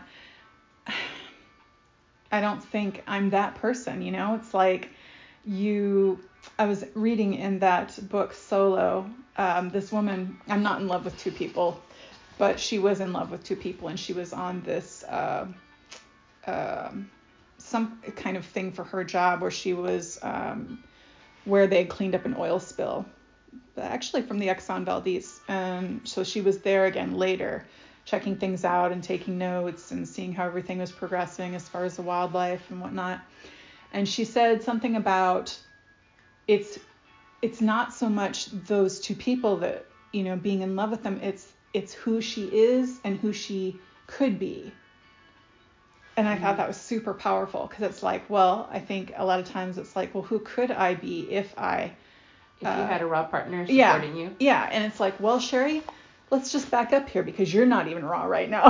Yeah. you know, get off your high horse um, because, you know, you're eating, you know, boxed processed crap at the moment, you know? I mean, not tonight, I'm not, but again, it's much easier when you're with someone else who gets the whole raw thing. And, yeah. yeah. But again, I could have made raw stuff for myself and I just didn't want to. Like, why? I can't really blame that on the weather, can I? Why did I not? Why am I not worth it to mm-hmm. make myself okay? If I don't want to have breakfast, fine. Uh, but it, to not make myself lunch, to not want to make myself dinner, and then just like hop out and say I'm just gonna have whatever feels good right now for dinner, and I'm gonna eat way too much of it, you know. Yeah, these are things that you're gonna have to have really to sort it out. Sort it out. Yeah, I think journaling has been a really good tool for me anyways anytime i i have felt drawn to the fridge so my pattern is rosemary goes to bed and after she goes to bed if i'm not exhausted then going to bed uh, i will often go and open the fridge and stare but here's the thing is like we only have like good food in the house you have no good fridge porn i i do not I can like we do Rose. I mean, my daughter is a regular kid, and she has Halloween candy and yeah, all sorts and school snacks and stuff that uh, you know are very appealing to me sometimes. Mm-hmm. But uh, I've made it up in my mind. I've made my mind up that I will not steal from her. Mm-hmm. So, and if I were to go through her stuff, like that's it's stealing. I would never steal from the store. Why am I going to steal from my daughter? Mm-hmm. You know. So um, that's once I made my mind up that I wasn't going to steal from her. That's been very helpful. So that like I'm not opening the cupboard looking for food. Mm-hmm. I'm opening the fridge because the fridge is mine. The mm-hmm. cupboard is hers. Basically. basically. I mean, I have my soups on the bottom and there's some nut milk in there, but like the rest of it is hers. Mm-hmm. And uh, yeah, I open up the fridge, just like, hmm, I can have more soup. or, Yeehaw. yeah, what else am I gonna have? Like, cause I always end up buying like salad stuff because I love salad, and uh-huh. I just uh-huh. have to calculate, do I want to have pokey diarrhea in the morning? or do I want to be woken up at 4 a.m. with pokey diarrhea? Oh, so, man you know, like at 10 o'clock when you're staring at the fridge, that's not an appealing option. Right. So I end up usually just, I, will come back, yeah, closing the fridge, coming back to my room, and I'll journal. Why do I feel the need to eat right now? Am I hungry? No.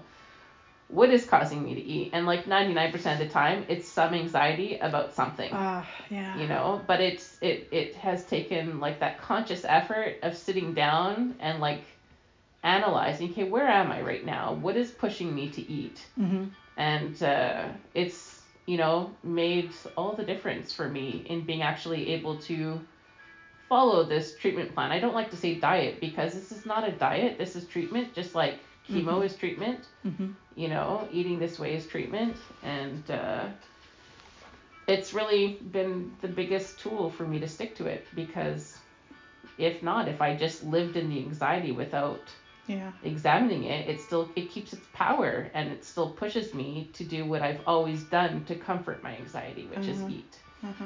So whereas when I write about it, it exposes it for what it is and allows me to breathe and move beyond it, where I'm it's no longer drawing me to comfort myself because I've comforted myself by addressing the problem. Mhm. So yeah, journaling. It's Yeah. a great tool. Yeah. I will say that I'm not in the same place uh, as far as sweets go. Um, Yeah, that's that great. I- that was one of the first things that I told you too. what's that? That when I uh, like kind of started journaling and stuff, like that was the first thing was that like sweets were no longer appealing to me. Uh, yeah, so that's great. That's great. That, For uh, me, it's powerful, yeah, because um, after that eight day fast and breaking it badly, which I almost always do, um, when I went to have sweet things, they were horrible. They were completely, it still disgusts me just to think Mhm. about it. So it's like, well, that's, doesn't appear to be coming back, that problem I've had with sweets for so long yeah. which is odd because I've fasted longer than eight days before, um, and that hasn't happened. But maybe it's a, a, a cumulative thing. I don't know. Maybe. Um, I and I know that there are raw foodies listening that are just like, oh, not fasting. Oh God, you don't have to do that. I know Alyssa feels that way, Alyssa Mhm. Ramondi, but I feel that way too. I actually I and love it though. Like I love it. because you don't have to deal with any of the I don't have to deal with it, and it makes my mind razor sharp, which Mm. brings us to the whole ADHD thing, which I Mm. was not probably giving enough uh, weight in the whole yeah. um, the whole equation because you know I found that uh, podcast faster than normal, hmm and having listened to mm, probably a dozen or so episodes of that, it just really kind of brought it to the forefront. It's like my impulsivity affects the food stuff so much when, you know, obviously when I break raw and when I break a fast, hmm it's usually an impulsivity that's that causes it. Um, and journaling it's yes a good solution to the impulsivity. It's it's really tough to buckle down and sit down and write instead, but it can be done. I've done it. But I feel like I need to be taking in more information about the ADHD. I'm really I don't like to take medication, so um, but it is interesting to me. The more interviews that I hear on that show, the more adults are saying I take it when I need to. hmm Um, because I've just I've really preferred managing it with raw. hmm And if you feel like you, when you are raw, that you are managing it well, I mean, why bother with medication? Right. You know, you've you've talked to me about that a few times. That uh, you feel like you're your best self when you're raw. That you're you don't Mhm. really have to deal with the ADHD when you're raw. Right. So I mean, I don't I don't think that it's uh, one size fits all for everybody. hmm But like in your case, that's that is your medication. That is your treatment for ADHD is being raw. hmm Or fa- I mean, you said fasting, but like you can't do that eternally. Right. you know. Yeah. At some point, you do need to eat food. Yeah. Yeah, I love that clarity and I love um you know, oh well, I had fibroids when I got up here. That was the other big Oh, yeah, thing right. because um I had a really bad period then and I've passed fibroids twice fasting before. I had never done it on raw. So that was kind of cool to have that experience and um and just to see like how it was affecting it. And then oh, that was why also I was still having passing fibroids, or I started passing them again once I went into fasting. So that was all very interesting. I, I love the being able to experiment and, and see like a direct result of Yeah. switching things up. And even though you were still living your the same stress, you still had the same stressors. Yeah. Your hives cleared up as well. Yeah. Yeah. Yeah, the hives cleared up right away actually when I started um, fasting. hmm Um, still, you know, still have the muscle weakness um, at night, but I mean, it's not really bad. It's just, um, it's just peculiar. Hmm So yeah, I do need to get that checked out when I get back. So that's what's going on with me. Yeah. People are probably like, you know, this transparency thing, I don't know if it's really working for me. Just say you're raw so that we can be true to the name of the podcast. No, I don't think people really want to be lied to. But it is a bummer. It's like raw nomadic lens. Well, and the nomadic part. How are you feeling about being nomadic these days? I feel like also apathetic about that. And I just feel like it's because it's winter Mhm. and you don't want to be. I'm actually shocked that Yeah. you're here right now, like in the snow. Uh-huh. Like it just, uh, I just assumed that as the weather got colder, you would just head south. Like I was not expecting, I was never expecting you to come up for. Well, back then we didn't know at all when my surgery was going to be, Yeah. but uh, I never thought that you would spend any part of winter north because I know that you are, yeah, in Canada, Yeah. which I mean is. I mean, it, people think it's worse, but it's like no worse than Iowa. Like Yeah. it's the same. Iowa was pretty brutal, especially as a kid. Yeah. yeah, Out in the but uh, hmm I just assumed you'd be in a warm place because I know how much you are affected by seasonal affective disorder, and um, like I know you've dealt with that as long as I've known you, Yep. and I know like you must be looking forward to. Well, if you're feeling apathetic about everything, then you're probably not looking forward to like going to Phoenix. But like, Because you're like, eh, yeah, in theory, that'll be great. yeah. I'm so excited to continue my journey. yeah, I mean, it's just, it just affects your head so much. Yeah. I hate that. But hopefully you'll get some nice sunny days coming up, Yeah. and uh, even if it's cold, it'll. Yeah. And then just also the looming, like, bigger picture there. Like, what's really the, you know, what's a little, dig a little deeper there. Um, I probably shouldn't be living in Chicago if I have seasonal affective disorder. I mean, Yeah. one one year I did really well with it. It wasn't an issue, and that was because I was raw because I was in camp, and it was Mhm. super strict, and I stuck with it. And you know, that was the year that I was running and lost so much weight. And well, I didn't run until after I left camp because we weren't allowed, but Yeah. still, um, I, I really was on fire that year and did not have seasonal affective because I was raw. Well, So- and also because you were exercise, even if you weren't Every day. running, you were walking like two hours a day. every day. And then after you left like this uh, weight loss group, you then started running. So like you have all the endorphins from Yeah. exercising, you know, which plays a big makes a big difference. And I'm sure too, like when you first got here and we were hiking all the time versus yeah, like now it's icy and snowy and it's like this awkward time of year where it's hard to go out for long walks because Yeah. it's it's so icy. So I hate the wind and I hate the ice, but man, those hikes, we had such beautiful weather when I first got here, and yeah, it really stayed for quite a while. That was so awesome. yeah. But now winter has arrived and Yeah. it's time for you to head south. It is. Yeah. and I mean, I I guess I have to start wrapping my mind around that idea that like, um, You need to winter somewhere else. I need to winter somewhere somewhere else, and Yeah.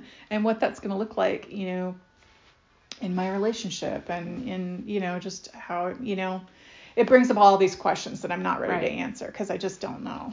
Yeah. You know, it's still I'm still in the experimental phase. I guess I have to remind myself, you know, Yes. that it'll come. I don't have to force it. I don't have to have the answer to everything right freaking now. Mhm. Yeah.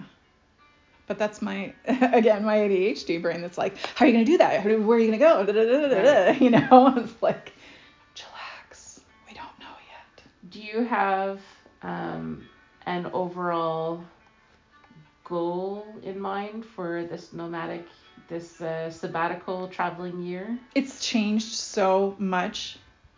Yeah. Like that. Just saying that makes me want to cry. It's changed so much because it's just about healing now. Yeah, that's awesome. Yeah. What was your goal originally? oh well i thought i'd you know lose all kinds of weight and i would just be just go raw and stay raw and it'd be so much easier and i would help other people um, do this and uh, now it's just like you know what sherry just heal yourself Yeah. just you got way too ahead of yourself it's i mean it's that's my nature i want to help other people and i Mhm. want everybody i wish everybody could experience what it is like to be raw when it's just like you know you know Mhm. and you also know that you cannot you cannot communicate it to someone it cannot be communicated no. they have have, to- to, they have to experience, experience it, it, yeah, for for sure. themselves otherwise it's just and it's not a one, two, or So three day deal. You've No. got to. I mean, it's really when you've been raw for a longer period of time. Yeah. You know, or high raw for a longer period of time. minimum two weeks Yeah, minimum. Oh yeah, minimum two weeks. And yeah. then it's I was gonna say a couple months really before you really feel it. yeah Because and after two weeks, you're just getting out of the brain fog Yep. and fatigue, and you're just. that you didn't know you had that's right. That you didn't know you had. Yeah. Yeah. That's totally true. because you're like that's the thing i think all, you're experiencing all this stuff that you don't even realize you're going through Mhm. until you you've been raw a while and you're just like oh my god this is who i really am Yeah. I love that and i Mhm. I wish that for everyone but you know what at some point everyone's responsible for themselves That's right. and i'm not going to be that big of a help to people if i can't even do it for myself Mhm. consistently But I really like that. That the like your goal now, your main focus is healing yourself, and you know, there's physical healing, but I really hope that this in this year that you will find uh, emotional and spiritual healing Yeah. uh, for and you meet all that you've been through in life. You know that you really come to a a peaceful place with uh, everything in life. Yeah. I just, just just didn't expect it, which just seems so naive. But um, you have a picture in your head of what things are going to look like, even though it's totally like, you know, I kind of knew where I Mhm. was going, but I didn't have a real firm plan on any of it. And, you know, a lot of unexpected things happen happened and, and, um, you know, things have come up, emotional things. I don't know if I talked about the dog thing at all. I don't think so. Why don't you tell us what happened with the dog and So in Maine, it got too cold and wet to camp, and uh, I mean, I could have still camped, but I had a wicked UTI, and camping is challenging enough in the cold and wet. And you knew that way ahead of me because you were like, I'm really concerned. It's gonna get very cold. I'm like, nah, I'm not worried about it. I just had a one track mind. I just wanted to study, study, study. I had to figure out this new stream of income. And um, so I was. I was studying a lot, and I didn't want to spend time. I don't like to pack up a wet tent. I, I hate that. And I just started sleeping in my car. And I think I did that for like three weeks. And, um, you know, it's not at all what you picture when you set out on something like this. You're like, I can, um, uh, but it's not my preference. Mhm. But then you just you make peace with it, and it's like it's the You adapt. most you do. I totally am really good at adapting, and it's like I think anybody else, if they would have seen me doing that, would have been like, Sherry, what the fuck, you know? Sorry, sensitive ears, but um, like this is not what you wanted to do. But you know what? At that time, like I just really wanted to study and really want to get through the course and learn to day trade and swing trade and um, be able to replace that income because uh, for the record like i saw that amazon fba was not working the way it had in the past and that was my main source of income Right. and uh, now people are confirming like yeah that ship has sailed it's they've changed things up and it's not coming back the way Right. it was so i'm really uh, it's nice to have the validation that my instincts were right and i needed to shut that down um, but it meant i had to hit the ground running with the, the new stream of income so anyway yeah i was looking back like i was making choices as far as my health goes you're like why do you want to stay in maine for like a month and in my mind Well, if, I was thinking the whole time, like, when is she going south? Like, when is she going Right. south? You want to stay in my, for my surgery, which at that time they had said mid-November, but because of my radioactive iodine Yeah. treatment, they had to push it a couple of weeks. But like, I'm thinking that's a really long time. It's gonna get cold Yeah. and your yeah. mom too so like you're just wired that way whereas i'm more like you know not moment at a time moment to moment so um yeah that was the other thing like okay so i wanted to be alone right. I didn't want to go visit people. Once I got to Maine, I wanted to be alone. I saw my, my cousin Chris and his wife, and that was it. Um, right away when I first got there, first day. So then I just wanted to study, study, study, and um, and then be up here for your surgery because it was a double surgery, and that was a big deal. And it's like you've come through so much. I had to be here for that. So that's why, you know, it's snowy outside and I'm still here because I needed to see that through and make sure everything was Mhm. okay. And, you know, being so close to Rosemary too, it's like, Yeah. God, if anything happened, like, I, I just Mhm. worry so much for that kid. So you guys are super close. So, Yeah. uh, yeah, I just can't imagine. So, um, yeah, to, you know, just not making good choices, you know, having a bad UTI and trying to, you know, work that out myself and just, you know, eat clean and stuff, but the stress and then the hives and all of that, it's just, uh, I think you said you started journaling. I That- did. yeah. Oh, so the dog thing. Yeah, Yeah. thank you for steering that back. So, uh, actually, I wasn't. I had been thinking about my mom earlier in the day about how, you know, a lot of times uh, I just remember like negative things, and there were some things that she did right uh, with us as kids. Um, she really hammered home um, manners and thank you notes and um, sending cards to people when they were sick. We did that a lot. And all of those have come back to me as an adult. And I thought about the fact that when I went to Chicago um, in 1989 uh, for a modeling contract, that she bought a bottle of champagne for me and my new roommates. We were all like the agency set us up in a hotel. She bought a bottle of champagne for me to take with me for whoever got the first modeling job, our first paying job. We'd crack open that champagne and celebrate. And it ended up being me because they were all straight size models. And oddly enough, there were only, plus modeling was just kind of taking off, and there were only five of us in the whole city. Okay. So I, I worked a lot and they didn't they didn't work. So um, but you know so she sent that and and looking back like that was a pretty cool thing for her to do. You know she had a lot of other you know issues surrounding it like what usually sticks out in my mind is that she you know pulled me aside and said everyone wants you to fail. Everyone here wants you to fail. I'm the only one that wants you to succeed, which was a lie. Mhm. But it was how she would get close to people because she has borderline personality Mhm. disorder, undiagnosed. And so I tend to remember those things instead of the good things, you know, Right. that she did. And um, so I'd been thinking about that earlier in the day. And then as I was falling asleep that night, um, I was thinking about mean teachers that I had in grade school. With ADHD, my first grade teacher was the one that pretty much demanded that I be put on medication, so they put me on Ritalin. Um, my fourth grade teacher did not like me either. Um, it was really just those two. Uh, there was uh, a PE teacher that was really should not have been a teacher, in my opinion, either. Um, but I was a very sensitive kid, Mhm. and I was thinking about not only the teachers then, but also the bus. Like, and maybe this will resonate with someone out there, but um, the bus can be a harsh place, and it's a bubble that I think maybe parents are more aware of today than they were back then. It was the Mhm. 70s. Um, I had a kid that called me Toad every day because it rhymed with my last name, which was Rhodes. Um, so that was a little, um, you know, every day I got punched a little bit there, you know, just like emotionally. Um, my bus driver couldn't stand me.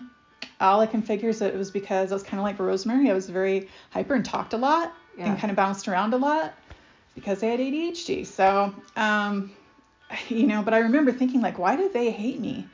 Um, Mm. There was a an older kid, a big family lived across the road from us, and the, old, the oldest son, he hardly ever rode the bus, but like one of the times that he did, I remember having kind of a crush on him. Uh, he said something to the bus driver when he was getting off the bus about running me over, and I was just like, I've never even had a conversation with him, and he hates me enough to want to run me over. Like stuff like that really hurt me. So every day I was dealing with that whole bus crap. And then there were the years that I had a teacher that didn't like me either. And I just really loved um, playing with my friends at recess, and I loved art and anything to do with like play, you know. But most of school was pretty boring and painful for me. So um, I watched my dog be run over by the bus.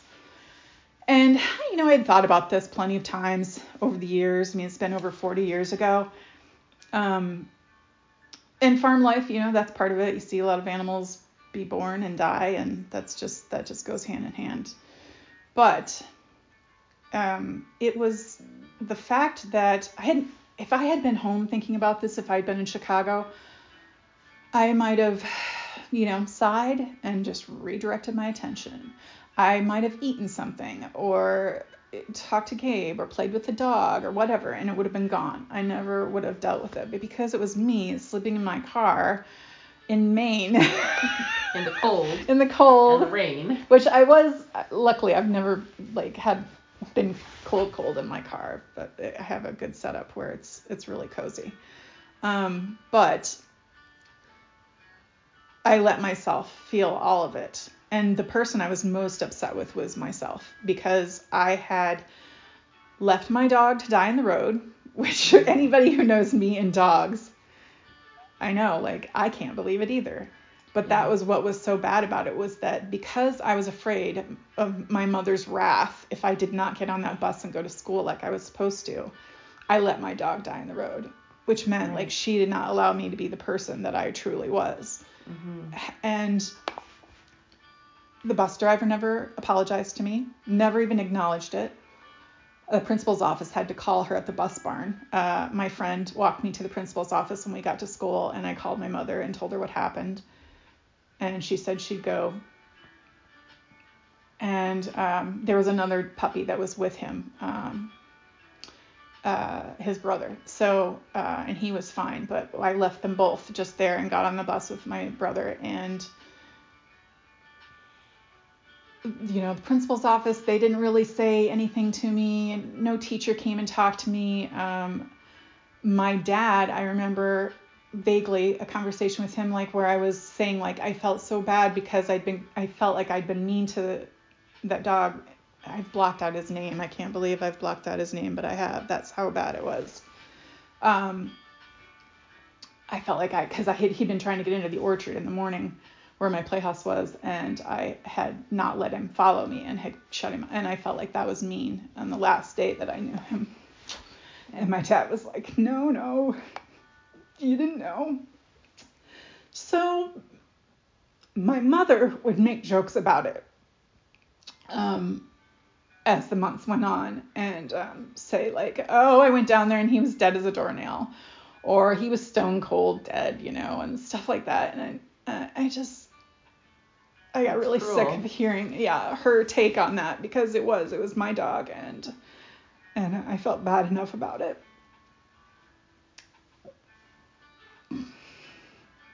Sorry. It's okay. So having a mentally ill parent and knowing that uh, at times I couldn't be my true self because I was afraid of like what I was gonna have to deal with if things didn't go the way she wanted them to. Um, that still really upsets me and pisses me off. I mean that I would let my dog die in the road. Um, and not even comfort the other dog, you know. So I used to be a hypnotherapist and um that night after I cried for an hour in the car about this dog that died over 40 years ago, I, I thought, you know, I'm going to do what they taught us in school and I'm going to rewrite this. And I'm going to send my grown self back. And she's going to advocate for me in this whole thing. We're just going to rewrite it because basically you don't remember it ever the same again. You're you're not going to remember if you do it right. You're not going to remember the original memory by itself again. You'll always remember the overlay as well. So I sent myself back and sat with myself on the road with the dog. And just comforted him while he died, comforted the other dog, carried him back up to the house, buried him. And my adult self put my mother in her place and told her to back off and that I had been through enough. And she never let her joke about it. And that was what I needed. And obviously, it's still painful for me, but, um, you know, this, it's just, it, it never would have come up like that had I just been at home. But because I've been out by myself so much because of these travels and uh, just so much solitude and un- having the luxury, if you want to call it that, of allowing myself to feel all of that Mhm. and really relive it and really examine like who was an asshole in this situation. Quite a number of people were. Mhm. I was 10, 9. I was 9. Mhm. Shit. It was third grade. I was 8. And I had wondered over the years and had been suggested by friends that something that had been abused or something in the third grade because I have no memories of it. I have one memory from third grade and I had a really great teacher that year. Super nice, probably the nicest teacher I ever had. But I couldn't remember third grade and I think it's because of this. It was just such a black cloud over that whole year. So, you know, I mean, I totally forgive my mother. She had a mental illness. She still does. She did the best she could. You know, I forgave everybody. I forgave the bus driver. She was an old battle axe. She never liked me, but, you know, she was doing the best she could. I'm sure her job was no picnic. Um, Have you forgiven yourself? yeah, that was the big one. I forgave myself because, um, I, again, I was the one I was most upset with. Mhm. uh, you just you don't leave a dog to die in the road by himself or with his brother. It's not right. But um, I did the best that I could in those circumstances because I can guarantee you my mother would have been awful about it had I not gotten on that bus. And as a child, you, you know, you're, you have no power. Yeah. You know, you're, you, you're submitted to all the adults, all the authority around you. You know, so you and your eight or nine year old self, I mean, you were just trying to get by yourself. Yeah. you know and uh, you can't yeah you're not to blame in that situation at all but it's yeah a hard a hard thing to look back on Yeah. i found uh, also um, with starting to journal and uh, also you know trying to in in trying to uh, not eat my emotions Mm-hmm.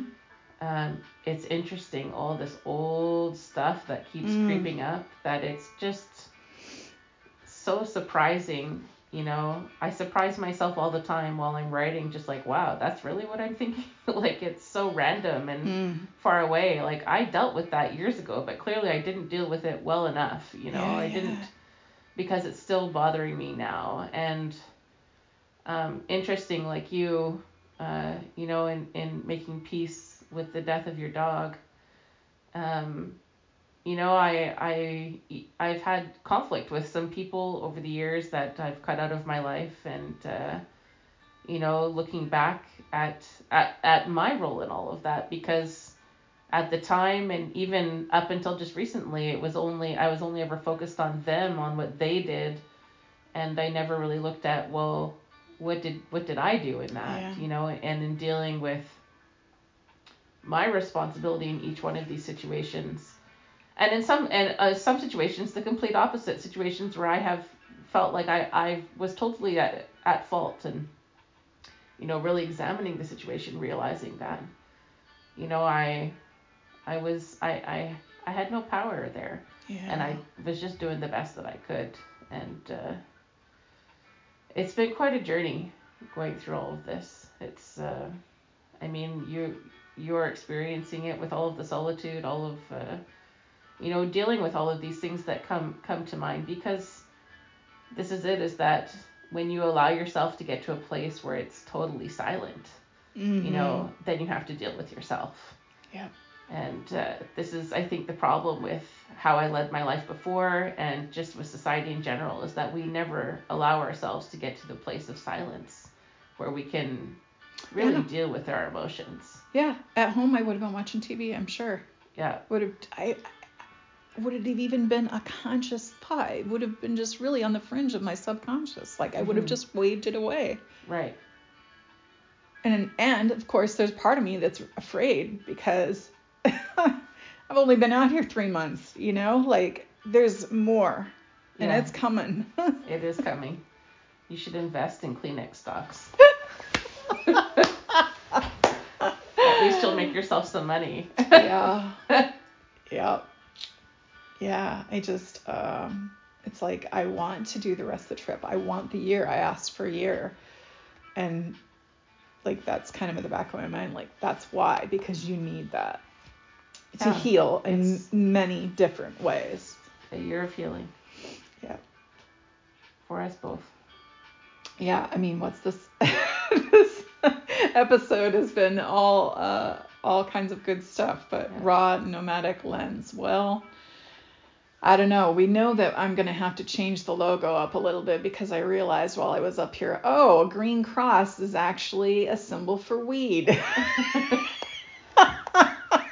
So we're not. I don't think either of us are really against weed. I'm not like, against it, but I've never enjoyed it. So yeah, we're, we're not sitting here smoking the fatty while we're this, chatting. this is like episode 10 or something. Somebody out there is like, when is she going to talk about the weed? She never talks about the weed. That's because I didn't know what Oh the Green man, you Cross. just lost your four other listeners. I right. And then there was one. I will still listen. Except to this one, I don't like to listen to myself. well, I'm really, really glad you agreed to do this. I think we both were kind of putting it off until, well, the very last the night. very last day. Yeah. Yeah. Oh no, thanks for having me. okay, well, I still believe nine times out of ten we can heal ourselves. Yeah. I, It may not be um, just with food. In fact, I would recommend it's on more than one level. yes. Well, even with cancer, I still believe that you can heal yourself with cancer. I think uh, uh, with raw food, I just feel like I didn't have the time. Um, like it was too advanced. Yeah. even though like I mean I've seen it. I like I've seen people be healed from stage four cancer. Yeah. Um but I think uh I didn't have the faith. I didn't have the faith that it would work and oh, that's uh, interesting. I was too nervous to take that risk Mm-hmm. and just felt like it would be irresponsible to trust Mm-hmm. to trust that it would work. Isn't that funny? We are on very different journeys, yet that is. Remember, I said faith. My faith has become so much stronger. Faith in myself. Faith that it will work out. Faith that I am guided and protected, and it things are working out. You know, I'm Mhm. seeing it like over and over and over again. And when you do take away all of those distractions of television, granted, I'm still on my phone a lot, but it's just you need that quiet Yeah, and then the faith comes it's true. Totally true. Cool it's going to be a good year It is. Yeah. Well, for me, I I mean, your year started in August. I feel like my year started December 30th Mhm. with that diagnosis. I feel like I my year is coming to a close, and you know, I know that at the end of this year on December 30th, I'm I'm not going to be in remission. I still have treatment ahead of me, but like probably by the end of January, I think it'll it'll be over.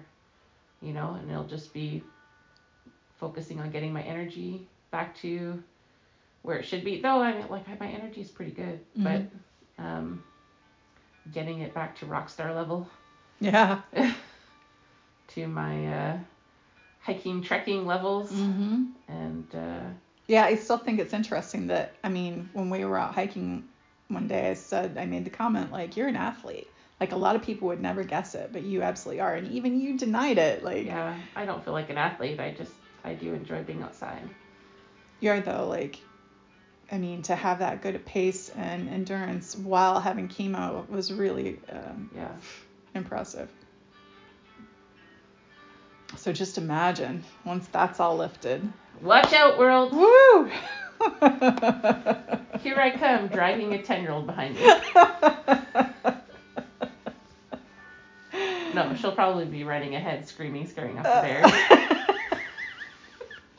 She's good at that, huh? she's really she has a gift Bless your heart. All right. Well, until next time, ciao thank you for joining us. Thank you for this time. I know you could have done a lot of different things with it, but I'm glad that you're here. And I'm very grateful that Kara is going to be okay and that we're all moving forward. Yes